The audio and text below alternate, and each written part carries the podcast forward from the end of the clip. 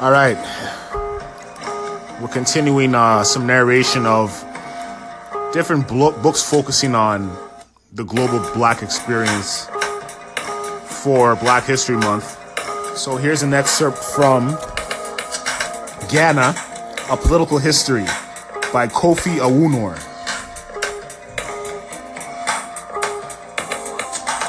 Some European scholarly circles depict the historical African as a docile and sometimes moronic element who, in the face of the superior power and quote unquote civilization of the white man, cringed and succumbed without a fight. This image of the African was created for the purpose of psychologically emasculating him in order to exaggerate the conquering supremacy of the European invader, and therefore give adequate excuses for what was essentially a murderous assault on a peaceful people for profit.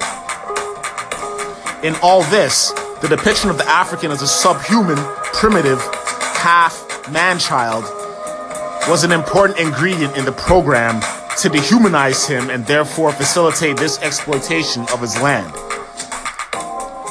To this whole dismal effort was drawn some of the most villainous elements of a civilization that resorted to massive barbarism for greed.